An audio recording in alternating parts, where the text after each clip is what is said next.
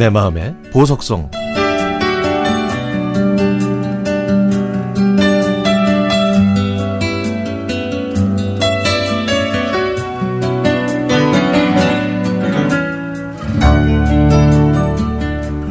제가 초등학교 4학년 때 예쁘고 착해서 남자아이들한테 인기가 있었던 웃는 얼굴이 해맑았던 그 아이와 짝이 됐습니다.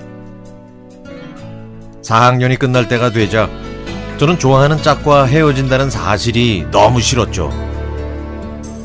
종업식 날 수업이 끝나고 하교하는데 갑자기 하늘에서 한방 눈이 펑펑 내리기 시작했습니다. 그 아이와 저희 집은 반대 방향이었기 때문에 학교 정문을 사이에 두고 저희는 헤어져야 했죠. 그날 분홍색 코트를 입은 그 아이의 멀어져가는 뒷모습을 바라보면서 저는 말도 발도 떨어지지 않았습니다. 그때 짝꿍 현이한테 하지 못했던 말. 같이 걸을까? 집으로 오는 내내 뒤돌아보면서 후회 또 후회를 했죠. 같이 걸을까? 그 말이 뭐 그리 어려웠는지. 저는 그 아이와 함께 걸으면서 집에 데려다 주고 싶었습니다. 그날 이후부터 한방 눈이 내리면 그날의 분홍색 코트가 멀어져가는 현이가 보이는 것 같았죠. 5학년이 되자마자 현이는 전학을 갔고 저는 한동안 잊고 지냈습니다. 10년이 지났을까? 대학생이 돼서 과외를 하러 가다가 문방구에 우표를 사러 들어간 순간 저는 얼어 붙을 수밖에 없었습니다. 제 마음속에 영원한 짝꿍 현이가 파마를 곱게 하고서 문방구 구석에서 복사를 하고 있었습니다. 오랜만에 봤지만 여전히 예쁘더군요.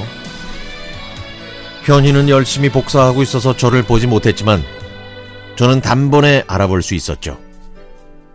우표를 사고 온, 나온 저는 마음을 가다듬었습니다. 맞아. 부모님이 문방구를 한다고 했었지. 여기가 그 문방구구나. 오늘은 과외 시간에 늦었으니까 다음번 과외 올 때 꼭 말을 걸어야지. 그리고 다음 주에 옷을 차려입고 머리에 무스까지 바르고 문방구로 갔죠. 그런데 문방구 셔터문은 굳게 잠겨 있었고 그 앞에 임대문이 이렇게 쓰여 있는 겁니다. 저는 속으로 아 그래 첫사랑은 가슴 속에 묻어두는 게 아름답지 하면서 저 스스로를 위로했습니다. 그리고 또 10년이 지난 어느 날 대학을 졸업하고 사회에 나와 초년생으로 열심히 일하고 있을 때 I Love School이라는 사이트에 가입해서 다시 현희와 연락이 닿았습니다. 전산학과를 졸업하고 IT 회사에 다니던 현희와 몇 번의 이메일을 주고받은 후에 떨리는 마음으로 약속을 잡으려고 했는데 현이가 제 마음을 읽었는지 다음 달에 결혼한다고 하더라고요.